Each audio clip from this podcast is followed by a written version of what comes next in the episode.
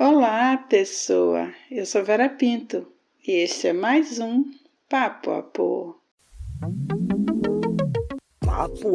Papapô. Papapô. Papapô. Papapô. Papapô. Não importa se você é aposentado, apologético, apoteótico, apoquentado ou outro apô qualquer. Aporta aqui que este podcast é feito para você.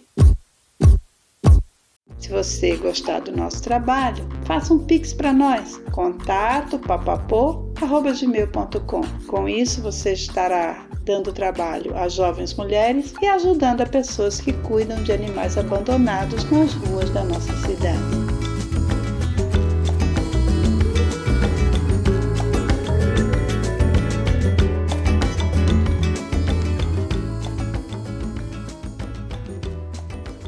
Bom, hoje é o dia do Réveillon.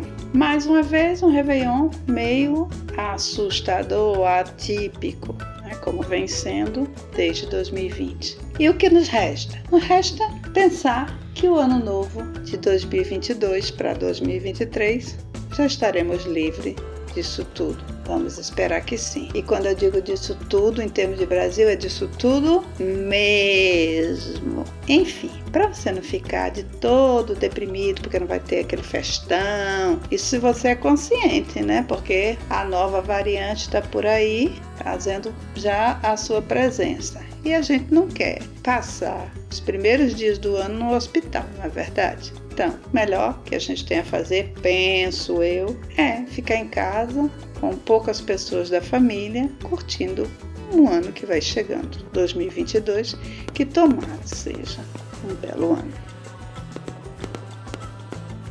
Eu fiquei pensando, o que é o ano novo? Eu, na verdade, falo isso com muita tranquilidade porque eu nunca fui grande comemoradora de Ano Novo. Inclusive, isso me fez escrever a minha dissertação de mestrado, que depois virou livro, chamado A Última Ceia, em que era o ano da passagem do milênio. Eu lembro que a minha orientadora falou, por que você não pensa num momento especial para... Eu estava fazendo um trabalho com literatura, né, lendo livros de diferentes localidades, de diferentes épocas, para encontrar a relação entre a afetividade e a alimentação. E ela disse, por que você não pensa num momento para... escrever alguma coisa sobre aquele momento especial. E aí me veio em mente que era a virada do ano, a virada do milênio, e eu disse, pronto, eu vou fazer esse momento. E acabei escrevendo um pequeno romance, entre aspas, né, que era como uma reunião de tudo que eu estava lendo nos vários âmbitos da ciência, da literatura e da filosofia e da história sobre alimentação e afetividade. E que momento eu escolhi? O momento do Ano Novo, porque eu sempre passei meu Ano Novo sozinha. Eu gosto de passar meu Ano Novo sozinha. Durante muitos anos eu passei com meu filho, que era pequeno, vivia comigo, e quando ele começou a sair, eu continuei só. As amigas me convidavam para sair com elas, de passar na casa de alguém ou ir a algum lugar, mas eu sempre gostei de ficar em casa, preferencialmente sozinha. E o livro fala disso.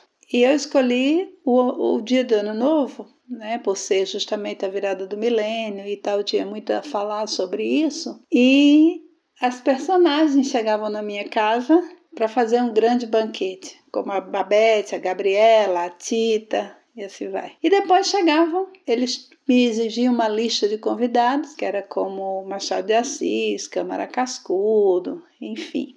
Se você tem interesse em ler esse texto e ainda não leu, você pode escrever para o Papapô, contato papapô@gmail.com, que a gente pode mandar o livro digitalizado para você, esta parte, pelo menos, do romance, entre aspas. Então, eu digo que passar o Ano Novo sozinha, para mim, não é uma novidade. Né? Aliás, é um prazer. E depois que eu descobri que as pessoas batiam panela na noite de Ano Novo para afugentar os maus espíritos, aí que eu bato panela com mais prazer, principalmente na noite do Ano Novo.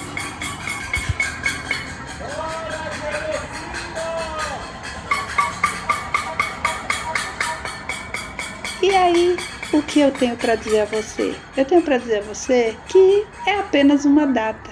né, uma data que foi convencionada pelo calendário gregoriano, mas que existem outros povos, outras gentes que não estão nem aí para essa data. E, aliás, muita gente. Porque eu me lembrei de quê? Do Ano Novo Chinês. Eles não têm nenhuma data fixa para celebrar a virada do ano. Começa por aí, para a gente ver o quanto a gente pode pensar diferente, pensar o contrário. Pensar o contrário é um canal do YouTube muito bacana de veganismo que vocês deveriam, inclusive, conhecer. E aí, pensando nisso, para não alongar muito este podcast, porque em pleno ano novo você está querendo fazer outras coisas, eu conheci um texto sobre um menino que estudou sobre o Ano Novo Chinês e quis vê-lo na realidade. Então, vamos a esse texto. Lembrando que a gente às vezes fantasia muito coisas que, na verdade, podem ser mais simples. Essa comemoração de Ano Novo imprescindível, será que ela é mesmo imprescindível? Será que ela é mesmo tão importante assim? Será que ela não faz parte de alguma coisa que a gente imaginou, que a gente sonhou, que a gente às vezes acredita que não pode passar sem, mas que na verdade a gente pode. É só imaginar que você é chinês. Então, fique com o texto. Espero que você tenha essa noite muito feliz. Eu não sei qual vai ser o novo ano chinês, qual é o animal, mas também isso não faz diferença, porque todos os animais são bem-vindos nesse novo ano. Encha seu coração de paz e tranquilidade, sem tanta expectativa com essa virada. Pois um beijinho bem grande e até o próximo Papapô. Mas antes de ler o texto, eu vou contar algumas curiosidadezinhas sobre o Ano Novo Chinês. Se você quiser, como esse menino, vá para uma enciclopédia, nem existe mais. Vai dar um Google aí. O Ano Novo Chinês é comemorado em períodos de tradições bem diferentes do que é comum aqui no Brasil e boa parte do mundo. Os chineses têm a tradição de seguir um calendário com base nas fases da lua, ou seja, eles não têm uma data fixa para comemorar a virada do ano. A celebração do Ano Novo Chinês ocorre na primeira lua nova do período que vai entre 21 de janeiro e 20 de fevereiro. Esse período do calendário lunar tem como base os 12 ciclos da lua, que, ao fim das contas, somam 354 dias. Com isso, o ano da China tem 12 meses, mas a cada 3 anos é acrescido o 13º mês, que são os anos considerados bissextos. Os chineses usam o calendário gregoriano, que é o nosso, né, para fins comerciais, mas para suas comemorações, as suas festas, as suas tradições, eles usam esse calendário lunar. A virada do ano na China é um dos eventos mais tradicionais do país. É um feriado de 3 dias, mas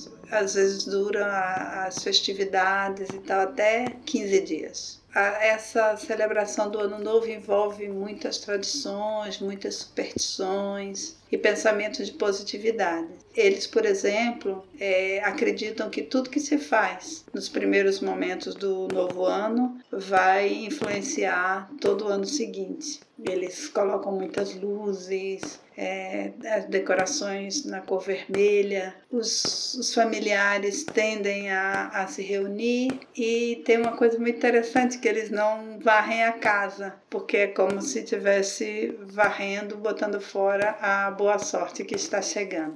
As pessoas também jogam lanternas ao céu, muitos fogos de artifício para iluminar o céu das cidades chinesas. Os chineses também relacionam os anos com os animais. Cada chinês possui um animal para representá-lo. O ciclo possui 12 animais, que, de acordo com o folclore, esses animais foram convocados por Buda para uma festividade e ele fez uma homenagem a esses animais de acordo com a ordem de chegada deles nessa celebração. Os chineses agora estão no ano de 4.719, que é o ano para a gente de 2021, e é o ano do boi de metal, e vai até 31 de janeiro de 2022. Então são essas as pequenas curiosidades sobre o Ano Novo Chinês, e lá vai o texto.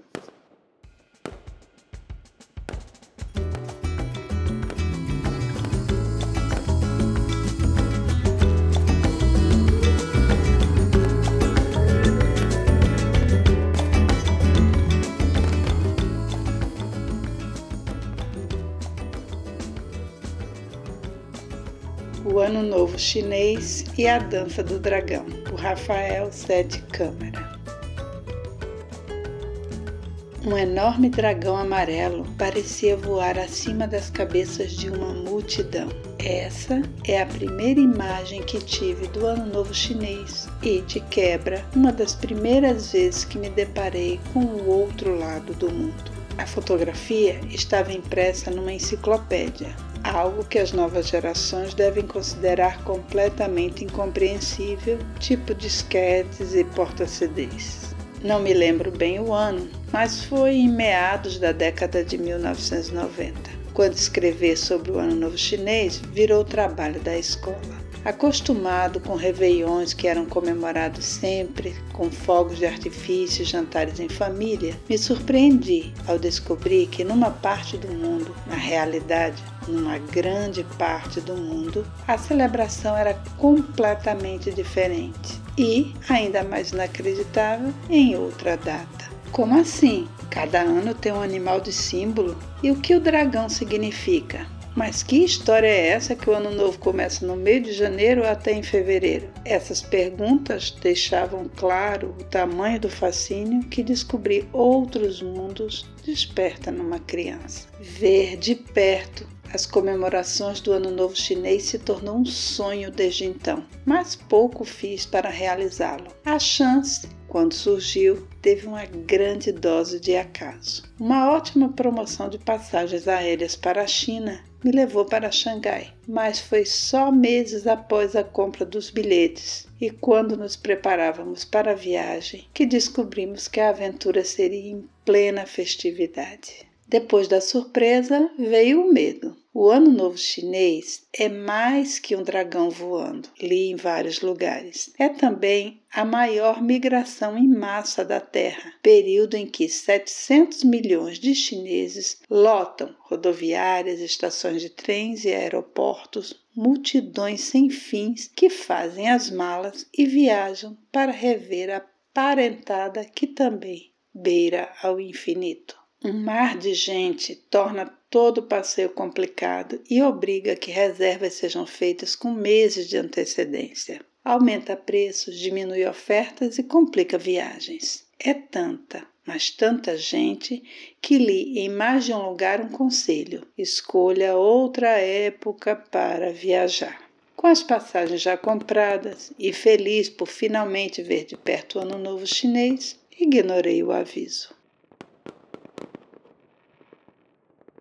Para aproveitar o melhor da viagem no meio do caos aéreo, ferroviário e rodoviário, montamos o roteiro transformando o Ano Novo em atração central. Para isso, resolvemos cruzar a China, de norte a sul, no meio da confusão, tudo para estar nos lugares certos na hora certa. Foi fácil escolher o endereço onde passaríamos a virada, que em 2018, o ano do cachorro, foi no dia 16 de fevereiro. Iríamos para Hong Kong, que nessa data organiza o maior show de fogos do mundo. Sei que a minha cabeça nerd pode ter exagerado as coisas, mas eu imaginava algo parecido com a festa de aniversário do Bilbo em O Senhor dos Anéis. Fogos mágicos em forma de dragões que perseguiriam hobbits, turistas. Shows, mais dragões e cidades totalmente decoradas completavam a lista de atrações de uma viagem que prometia ser fantástica.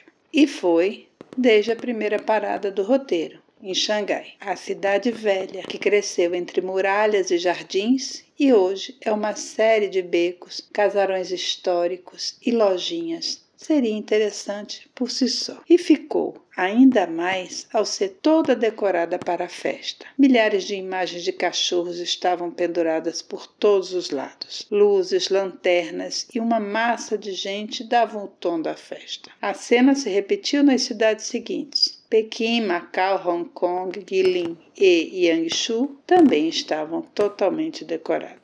Apesar da beleza, nem tudo saiu como esperado. A viagem foi planejada ao redor do Ano Novo, mas no fim das contas, muita coisa da festividade deu errado. O show de fogos de Hong Kong, que tinha sido motivador por trás da organização de um roteiro meio louco, foi cancelado poucos dias antes da festa por conta de um acidente.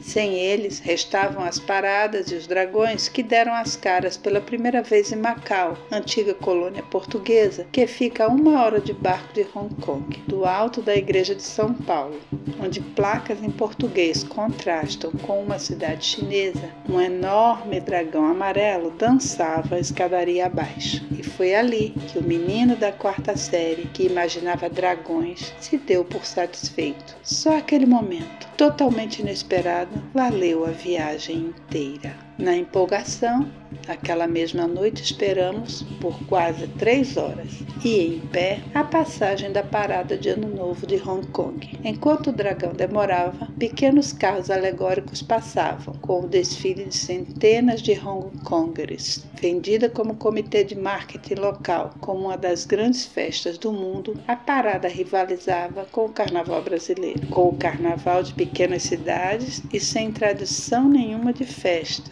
Veja bem, foram 3 horas tão decepcionantes que, quando o ponto alto enfim chegou, mais da metade da multidão já tinha ido embora para casa, com dores na lombar, aposto.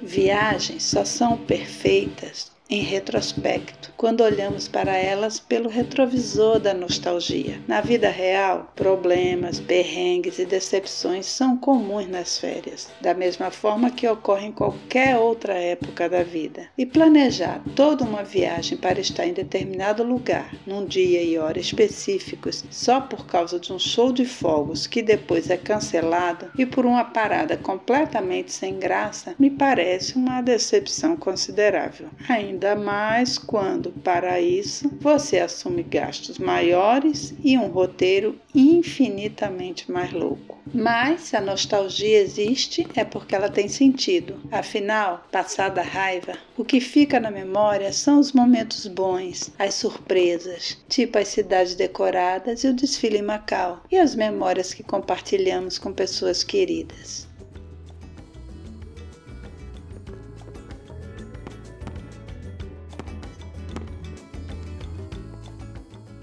Me arrisco a dizer que até aquele momento, há mais de 20 anos, debruçado numa enciclopédia e aprendendo sobre o Ano Novo Chinês, só se transformou numa boa memória com o passar do tempo. No dia mesmo, provavelmente, o que eu mais queria fazer era fechar o livro, ignorar as tarefas e jogar videogame.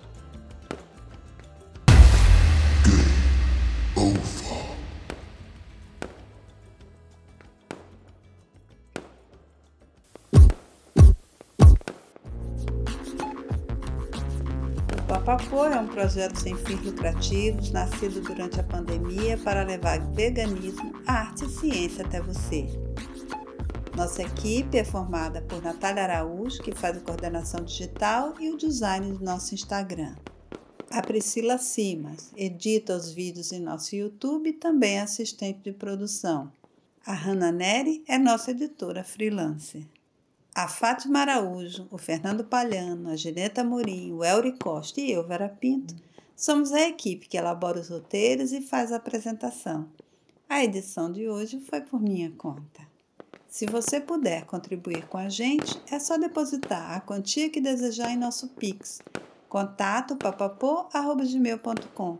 Você estará gerando trabalho para jovens mulheres e cuidando dos animais abandonados, porque 30% do que você doa é para eles. Uau, uau! E você já sabe, nessa temporada a gente está falando de viagem. Se você quer contar algo para a gente das suas viagens, escreva para nós, contato@gmail.com. As músicas e os efeitos sonoros deste episódio foram retirados do site freesound.org e da biblioteca de áudios do YouTube. O texto O Ano Novo Chinês e a Dança do Dragão, escrito por Rafael Sete Câmara, foi postado em 5 de junho de 2018 no blog 360meridianos.com. O Papapô é gravado em casa para manter o distanciamento social e preservar a vida. Papapô! Ah, papapô! Papapô! Papapô! Papapô! Papapô! Papapô! Papapô! Yes!